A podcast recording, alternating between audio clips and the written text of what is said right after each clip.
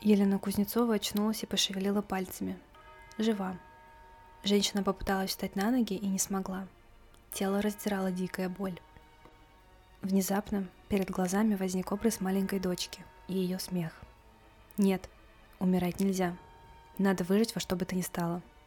Елена собралась силами и поползла.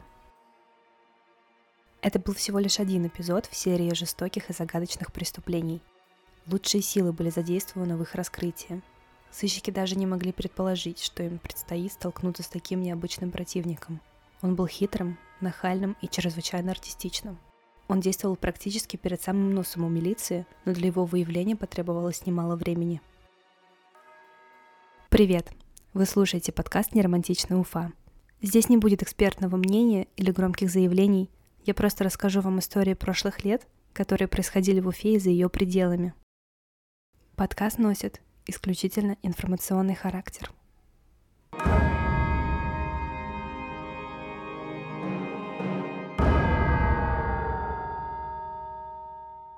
Осень. 1989 год. Уфа. В милицию обратился беспокойный муж. Пропала его жена. Но никто не торопился объявлять женщину в розыск – Муж, Осипов Михаил, первые дни вел поиски сам. Она не попадала ни в больницу, ни в морг. Через трое суток к поискам подключилась милиция. Удалось выяснить. Незадолго до исчезновения Мария была в гостях у друзей. Потом она решила ехать домой, друзья посадили ее в такси. Мария уехала, но до дома так не добралась. Что же случилось? Может, все было не так, как рассказывает ее муж? У Марии был любовник, и Михаил об этом знал – молча терпел измены жены, да и разводиться не торопился. Почему же тогда он скрыл это от оперативников? Поклонником Марии оказался ее коллега Владимир. Он был на 10 лет младше своей избранницы. Так может быть, обманутый муж не выдержал измены и расправился с Марией? Или же убийство совершил ее поклонник? Но через несколько дней сыщики выяснили. Мужчины Марии тут ни при чем. У обоих алиби железное. Михаила отпустили. Прошла неделя с момента исчезновения но домой Мария так и не вернулась. Сыщики понимали, что, скорее всего, женщина уже мертва. Оставались две рабочие версии. Первая – нападение маньяка. Вторая – убийство с целью ограбления. У сыщиков была единственная зацепка – такси. К сожалению, номер автомобиля, который вез Марию, никто из ее друзей не запомнил. Опросили сотни таксистов, но все как один заявили, такую женщину они не подвозили. Куда дальше двигаться, непонятно.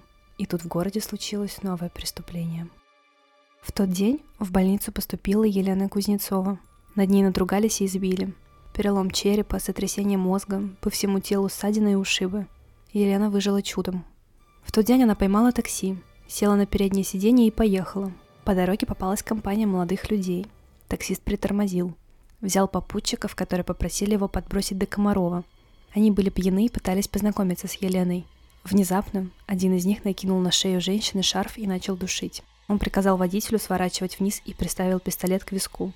Дальнейшие события Елена вспоминала как страшный сон. Внешность преступников Елена не разглядела, зато хорошо запомнила таксиста.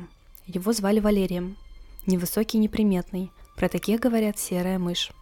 Нужно срочно его разыскать. Вот только не поздно ли? Ведь его могли убрать как ненужного свидетеля. В городе было три таксопарка.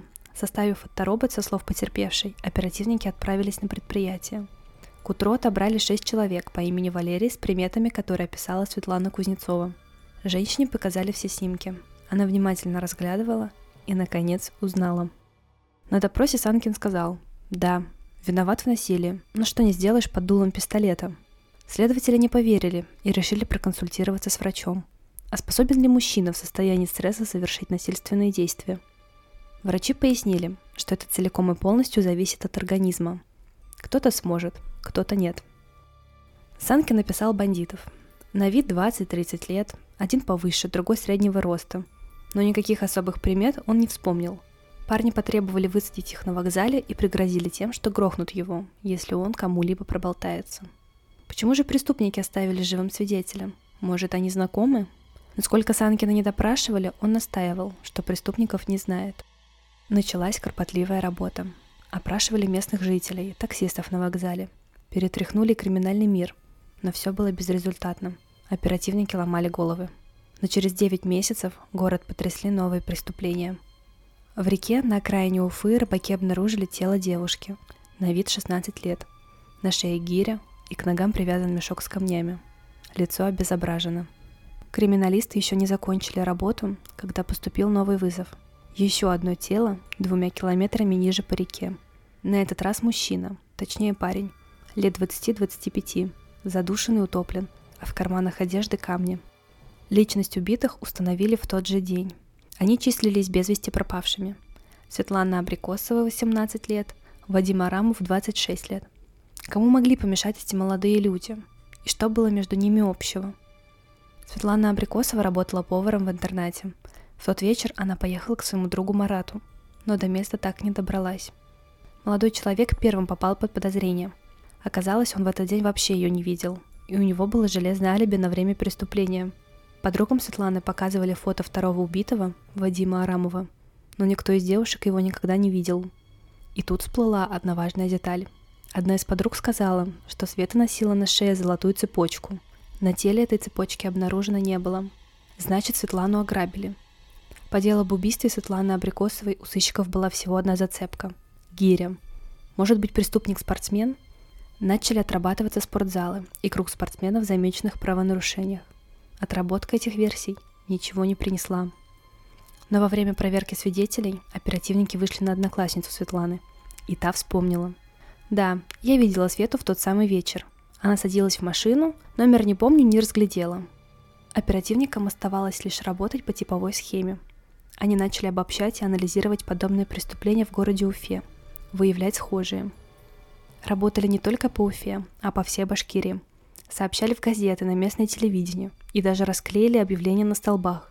К сожалению, это не сработало. Параллельно сыщики расследовали второе убийство – Вадима Арамова – Потрясенный горем отец рассказал.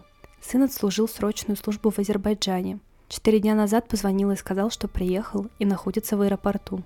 Отец посоветовал ему взять такси и быстрее приезжать домой, но дома Вадим так и не появился. Отец поехал искать его в аэропорт. Он опрашивал там таксистов, с трудом сдерживая слезы, показывал фотографию сына. Но все таксисты отрицательно мотали головами. Отец продолжил поиски сына по знакомым, одноклассникам и друзьям. Все было безрезультатным. Первым делом сыщики затребовали списки всех пассажиров, прилетевших в тот день в Уфу. Отрабатывали каждого. И вскоре нашелся свидетель. Некто Иван Чапуров. В самолете он сидел рядом с Вадимом. Парень похвастался, что едет домой к родителям с подарками. Джинсы, дорогие очки и новый свитер. Вспомнил свидетель еще одну важную деталь. На его глазах Вадим садился в такси. Два месяца кропотливой работы. Сыщики обошли в городе все ломбарды, комиссионки, перетрясли всех продавцов на рынке. И никакого результата. Оставалось только ждать. Может, где всплывет какая вещица. Между тем появилось ощущение, что дело близится к развязке. Интуиция оперативников не подвела. В одной из квартир на окраине Уфы справляли новоселье. На нем была Рита Зотова. Она засиделась допоздна и решила взять такси. Поначалу все шло нормально, и вдруг водитель притормозил. В салон залезли двое парней – Рита испугалась, а водитель свернул в лес. Девушку выволокли из машины, избили и надругались. После чего один из бандитов скомандовал добить девушку. Рита судорожно выкрикнула, что их скоро найдут, так как ее подруга запомнила номер и марку машины. И эта уловка спасла девушке жизнь. В итоге Рита сама запомнила номер такси. Благодаря этому расследование вышло на финальную прямую. Рита рассказала, что первым над ней совершил насильственные действия таксист – Ему приказали, приставив к шее нож. И тут в памяти следователя всплыл подозрительно похожий эпизод. Год назад с потерпевшей Еленой Кузнецовой произошла точно такая же история. И таксисту тогда угрожали пистолетом. На этот раз вместо пистолета был нож.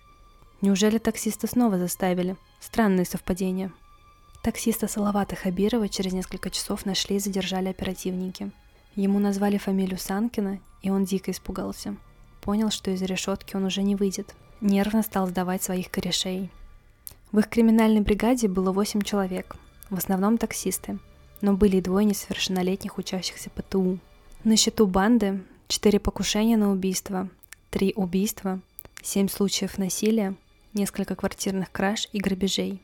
Выдал Хабиров и главаря Валерия Санкина, того самого таксиста, что уже оказывался в поле зрения милиции. На тот момент Санкину исполнился только 21 год – Поддельникам было по 30, но все они невероятно его боялись. Хотя нельзя было сказать, что Санкин был силен или выдающегося роста и телосложения. Он просто обладал необыкновенной наглостью. Всю банду держал в страхе и на крючке. Сначала вместе пили, а потом грабили и убивали. К Санкину немедленно выехала опергруппа, но, как оказалось, со съемной квартиры он давно съехал. Он жил у молодой жены Натальи. Свадьбу они сыграли недавно, всего полгода назад. Самого таксиста дома не оказалось, но произведя обыск, оперативники обнаружили шкаф доверху, набитый вещами потерпевших. Там была и куртка Вадима Арамова, свитер и джинсы, шубка Светланы Абрикосовой и зимнее пальто Марии Осиповой, также ее украшения. Все улики были собраны буквально за час. Цепочка убитой Светланы Абрикосовой висела на шее у жены главаря банды. После осмотра одной комнаты оперативники приступили ко второй. Около окна стояла коробка с надписью «Не кантовать». Милиционер открыл коробку и расхохотался. Согнувшись в три погибели, в ней сидел Валерий Санкин. От нехватки воздуха он с трудом сдерживал кашель. Как же унизительно и убого выглядел главарь банды. Валерий Санкин приехал в Уфу с Украины. Валерий мечтал жить на широкую ногу, а больше всего на свете он любил женщин. Но они были от него не в восторге. Неприметный и небогатый, таких миллионы. Но при этом Санкин обладал наглостью и хитростью и нашел выход из положения – сколотил банду из таких же, как он сам, моральных уродов. Тех, для которых нет ничего святого. Когда Санкин познакомился со своей будущей женой Натальей, она ему сразу заявила, что она девушка дорогая. Она очень любила деньги, и все мерзости Санкин творил ради нее. Запросы у дамы были немалые. Украшения, шуба и отдых на море хотя бы раз в год. Следствие установило. Первой жертвой таксиста стала Мария Осипова – та самая мать твоих детей, пропавшей без вести. Санкин посадил ее к себе в такси, по дороге остановился. В салон залезли двое подельников. Жертву привезли в квартиру к Санкину. Там Осипову избивали и совершали насильственные действия. Забрали пальто и сумочку. Потом сняли золотые украшения, вывезли к реке и утопили. Вскоре Санкину пришла в голову новая идея – разыграть перед очередной жертвой целый спектакль.